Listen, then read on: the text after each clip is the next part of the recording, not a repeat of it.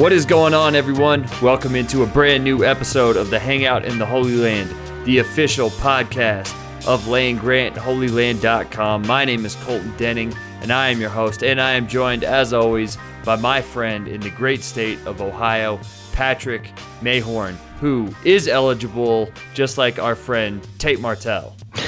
yeah, that's right. I um, I'm going to be suiting up for the Hurricanes this fall. Um, I'm actually roughly the same size as Tate Martell, so I mean, I, there's nothing stopping me from doing that. I think I could probably pull it off. We kind of look similar, so maybe I can just uh, we we can have kind of a doppelganger situation going where he only has to play half the games and I play the other half. The Vanilla Vick era officially started in Miami, and he'll go against Florida, I think, to start the season. I don't think there's any more apropos way for Tate Martell to start his career. But we're not here to talk about Tate Martell. We'll get into that more as that's every other episode. That's every other episode. as the offseason progresses, we will talk more about that and everything else going on with Ohio State football today. If you're listening to this on Wednesday or Thursday, Wednesday was Ohio State's pro day. Dwayne Haskins is throwing right now, so we'll have more on all of that probably next week and in the coming weeks.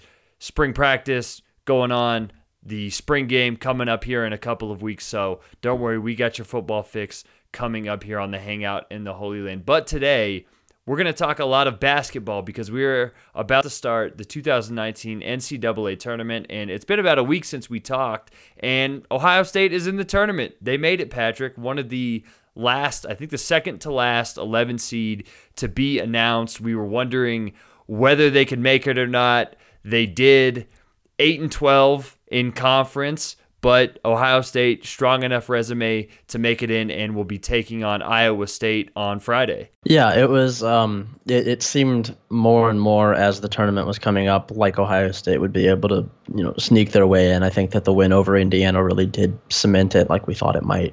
Um I, I think that, and we'll certainly talk about this a little bit more. I think this is a fairly favorable matchup for Ohio State, at least in terms of what they could have gotten. I know that um, some of the other six seeds, there was like a chance that they could play Villanova, chance that they could play Maryland, and you know, Maryland is a team who we have seen Ohio State play and play pretty poorly. But I think that you know, with with Iowa State, who's a, a team that's um, actually somewhat similar to Ohio State, just in the way that they want to do things, the way that the team is is made up, in that they don't really have a true center. I think the biggest guy on their team is uh, Michael Jacobson, who's six foot nine, two thirty. Not you know not that different from Caleb Wesson, and He's a, certainly lighter, but. Um, they're a team that likes to have five guys who can move around on the floor at all times, and they're a team that relies a little bit more on athleticism and certainly has more talent than Ohio State. But I do think that for Ohio State to to get into the tournament and get into a matchup like this where I think they at least have a shot is certainly better than I was expecting when they started off 2019 with five straight losses. If you want to see the nitty gritty of how Ohio State made the tournament and what their reaction was to making it, I would highly recommend that you go to the Athletic and check yeah. out Bill Landis's piece about he got access with Chris Holtmann at his house in his office that day. Ohio State was selected on selection Sunday. And it's funny you bring up Villanova because there's a there's a portion of the piece that talks up that talks about Villanova being a six, and Andrew Dakich. Andrew Dakich says, "quote Are we really going to play Nova?" End quote. Nobody answers. Which, like, yeah, that that goes to show you how close that would have been. And, and like you said, I don't think that that would have been a very favorable matchup for this team. But it's going to be Iowa State. It's going to be a lot of fun. It's been what about six years now since Ohio State has played Iowa State in basketball. If you're old enough to remember that infamous game, one of my favorite tournament games Ohio State has ever played, where Aaron Craft absolutely uh, owned George Niang, I think his his name was, in the the infamous or famous charge call, depending on what your rooting interests are.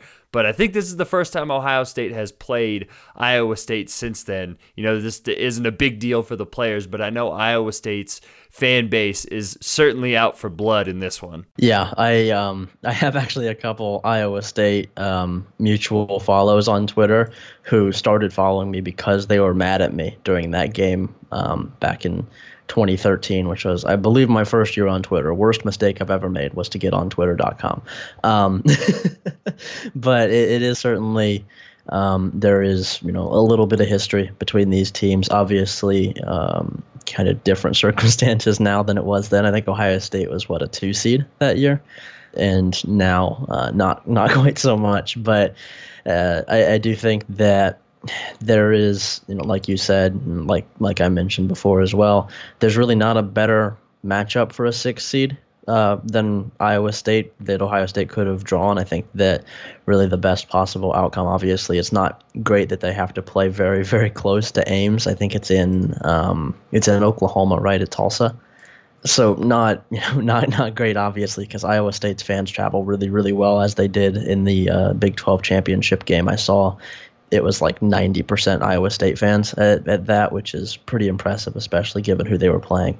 But I, I think in terms of actual basketball, pretty good. Pretty good draw for Ohio State. Certainly could have been a whole lot worse. And I think that Ohio State is obviously not, you know, I, I, I'm not picking them in my brackets or anything, but I do think it's a game that they could win if they show up and play like they did against Iowa, play like they have um, at their peaks this season. You know, the Cincinnati game, the Creighton game, even the, the Indiana game more recently. I think that they have shown they can play with good teams and they can beat good teams. They just need, you know, they need 18 points from Keyshawn Woods. They need C.J. Jackson to show up. They need their shooters to be hitting shots. They need Caleb Wesson to be staying out of foul trouble, and that's obviously a lot to ask, especially against an Iowa State team that scores a whole lot and is going to put a whole lot of pressure on Ohio State's offense and defense. But I do think it's it's a possibility that Ohio State can pull out a win and can pull off an upset. That has to be the first and biggest key for Ohio State is Caleb Wesson has to stay out of foul trouble. We've talked about it endlessly this season and even if he doesn't have a game where he drops like 25 points and 12 rebounds, makes a couple of assists, has a couple of blocks, they don't even need that they just need him to be out on the floor. The best ability for Caleb Wesson right now is availability. And as he goes, I think the most consistent and good version of Ohio State goes. And when you're talking about a team that's played a lot of tough basketball this season in Iowa State, you need a guy like Caleb Wesson to be able to give you about 30 minutes, 32 minutes in this game and be a workhorse and stay on the floor. And it's it's hard to see them having any ability to win this game if he's unable to do that because they face way lesser opponents this season. He's been off the floor and they've either outright struggled or just lost in those situations. So I think that that has to be just key number one for them. Yeah. And like I mentioned a little bit earlier, um, Iowa State's not exactly a massive team, at least down low. They're not the you know Purdue style where they have seven seven footers.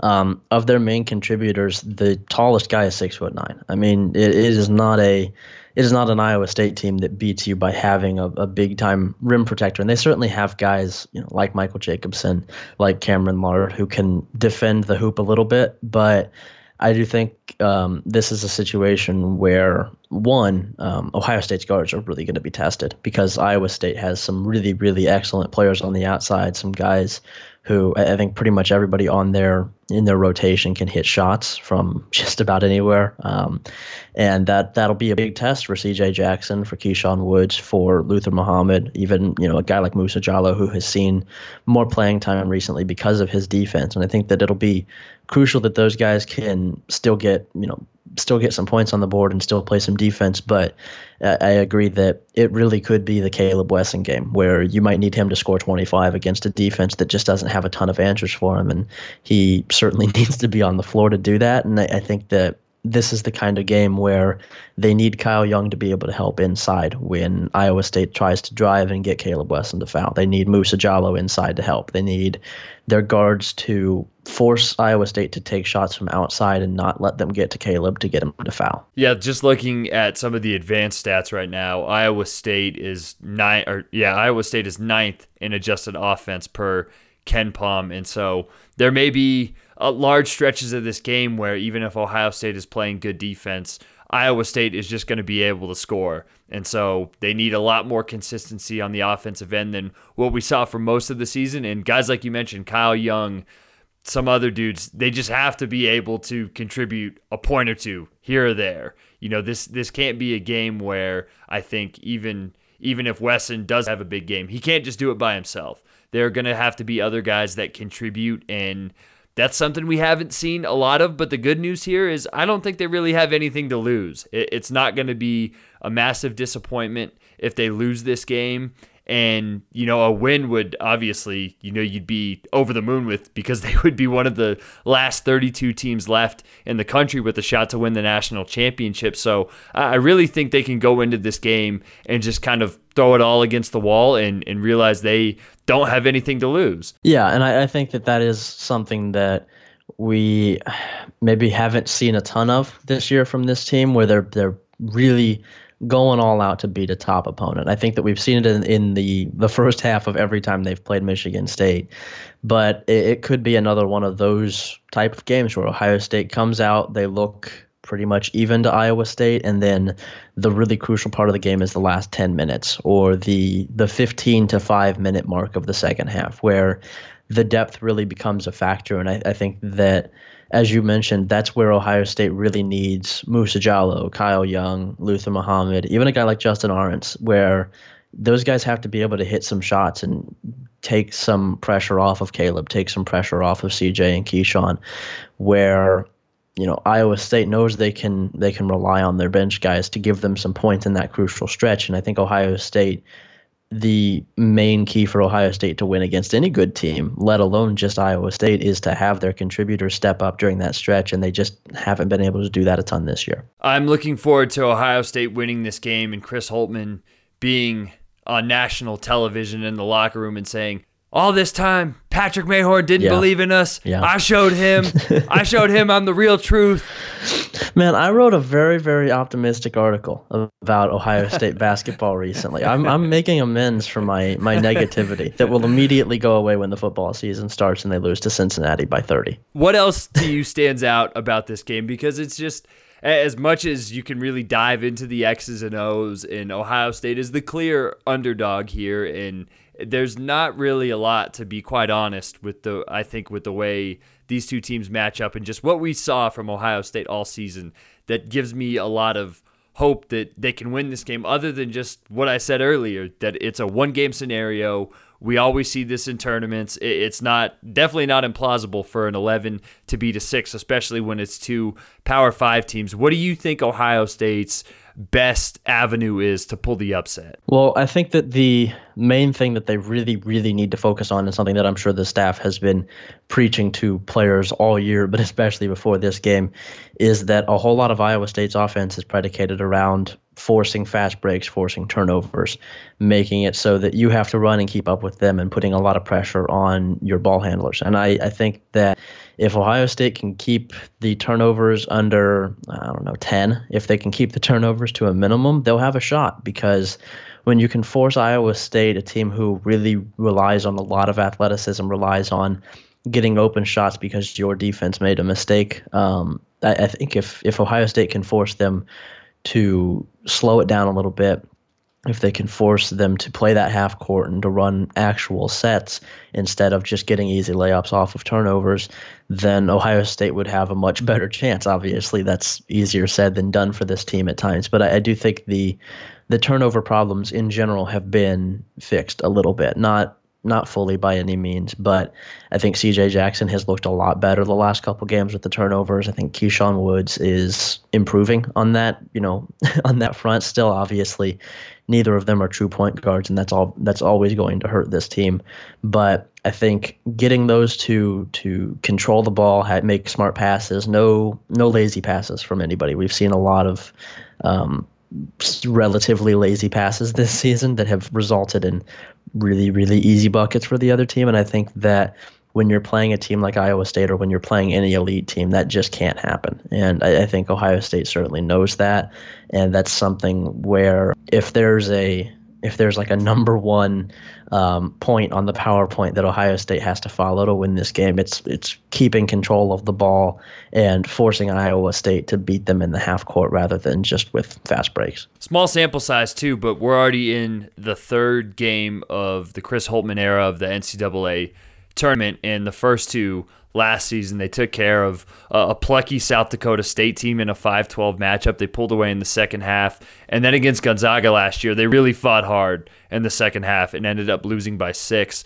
And I think that these are the type of games and type of situations that Chris Holtmann coaches best in. And I think that ultimately, over the course of his career at Ohio State, this is where we will see them take their biggest steps and play their best basketball is in the tournament. I, I think that his staff and kind of their mentality builds teams up for this moment. So I'm really looking forward to see how how they play and, and I don't think that uh, even even a loss here is reason to to be upset depending on how they play and if they win we'll have at least four tournament games in Chris Holtmann's first two seasons. And I, I, honestly don't think anybody foresaw that coming. So I still think we're in the portion of this era where it's kind of gravy right now. And for them to go to the tournament back to back years after where they were at the end of the Thad Matta era, I'm very happy with. And I think that uh, a win here would like I said, put me over the moon, and I think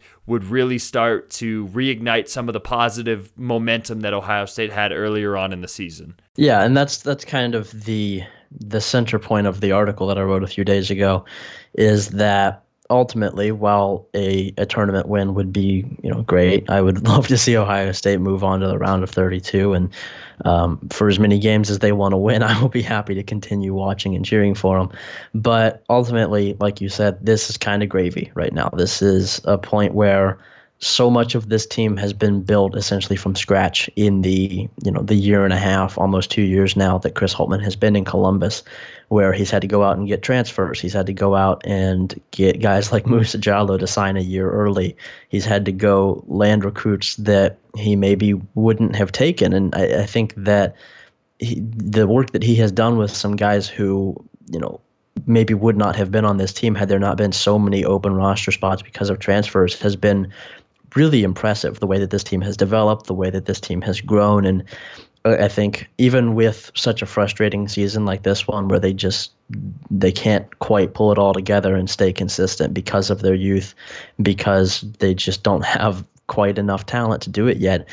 I think that even a even a round one loss is encouraging because we know what Ohio State is getting next season. We know that Ohio State is adding more talent with each recruiting class, and that you know, even with some of the the losses of the two senior guards, who I think have brought quite a bit to Ohio State, and I think that um, especially C.J. Jackson goes underappreciated quite a bit by Ohio State fans for the the situation that he has found himself in, and the ability to still put up points and to essentially become a leader when he was never really expected to be when he came to Ohio State. Um, but even with losing those guys, Ohio State is infusing more talent into the program. And even if they can't get it done on Friday, I think that there are plenty of reasons to be very excited about what the future of this program looks like. Well, I, for one, am excited to watch them win and then get to play Georgia State after they upset yep. Houston and make a run to the Sweet 16. That That's how these things tend to go. Do you have any other tournament takeaways? Not really. I, I think I'm um, I'm I'm not super sure of uh, who I think the actual winner of the tournament is going to be, which is evidenced by my numerous awful brackets, just truly dreadful. Um, I am kind of like for the first time ever, I'm I'm really kind of hoping for an all chalk elite eight because I think that the the you know ones and two seeds are very easily the best eight teams in the country. There's a pretty massive drop off from the last two seed, which is presumably Michigan, to the top three seed, which I think is Houston, off the top of my head. Um, and I I really like to see those eight teams face off against each other. I think that they play the best games. They play the games that are the most fun to watch, and um, I'm, I'm kind of even though I love the upsets of March Madness, I'm kind of hoping that those teams do get through because I think it would make for the best basketball. I'm really pulling for the Gonzaga Virginia National Championship Ugh. where both teams just try their best to not crumble and Virginia wins 24 to 19. Oh man. Yeah, that would be really good. That's what everybody's looking for. Yeah, that's, that's the content that we crave. Is just absolutely unwatchable basketball because both teams are dealing with like crippling anxiety about the game. Well, we know you crave unwatchable basketball, and if you listen to this podcast, you crave unlistenable yep. podcast content, and we are here all year long with that type of content. And we have more than just one show right now. Patrick, tell them about it. Yeah, we do. We have, um, I think, two no two new shows coming. Um, yep. That I can name off the top of my head. I know that we have another one coming on Friday. Um, but as we're recording today, so uh, you can probably go listen to it now as you're listening to this. Um, Matt Tamanini and I have created a new podcast that is centered around recruiting. Um, I don't think it has a name right now. I think it's just the State Secrets podcast. Um, but we talked for I think about a half hour about some Buckeye football recruiting, some Buckeye basketball recruiting. It's um, not so much inside baseball as some of the other people who cover recruiting. It's more of a um, if you want an entry point into recruiting to understand just a little bit more of what's going on in the Ohio State recruiting world, who are some of the names that you should know, who are some of the guys that you should watch out for as possible commitments. I know that we talked about Lejond Cavazos a little bit. We talked some uh, basketball recruiting with Ibrahima Diallo, the uh, the seven footer who seems to be really heavily considering Ohio State. Um, it was a good time. I think it was a good first episode, and I think it's something that people will enjoy quite a bit, especially those who maybe don't follow recruiting so much but would like to know a little bit more about it. Yeah, go on and check it out. It'll be up by the time this podcast is up. You can listen to everything in succession. Be sure to follow us at Holy Land Pod, the site at Landgrant 33. Visit landgrantandholyland.com, and you can also interact with Patrick and I on Twitter. Patrick is at Patrick underscore Mayhorn, and I am at Dubsco. You have any final thoughts? No, not really. I'm I'm excited to spend all of Thursday and Friday and Saturday and Sunday watching basketball. It's a a very good time of the year. Absolutely, this is one of the best times in the year for sports, and we are glad, despite the the frustrating season, that Ohio State is in it, and hopefully the boys can pick up a win and keep it on rolling and continue the positive momentum. That's going to wrap up today's show. We want to thank you guys for listening. We will be back later next week to talk a little more tournament and a lot of spring football as we get closer to the 2019 spring game. But until then, for Patrick Mayhorn, I'm Colton Denning.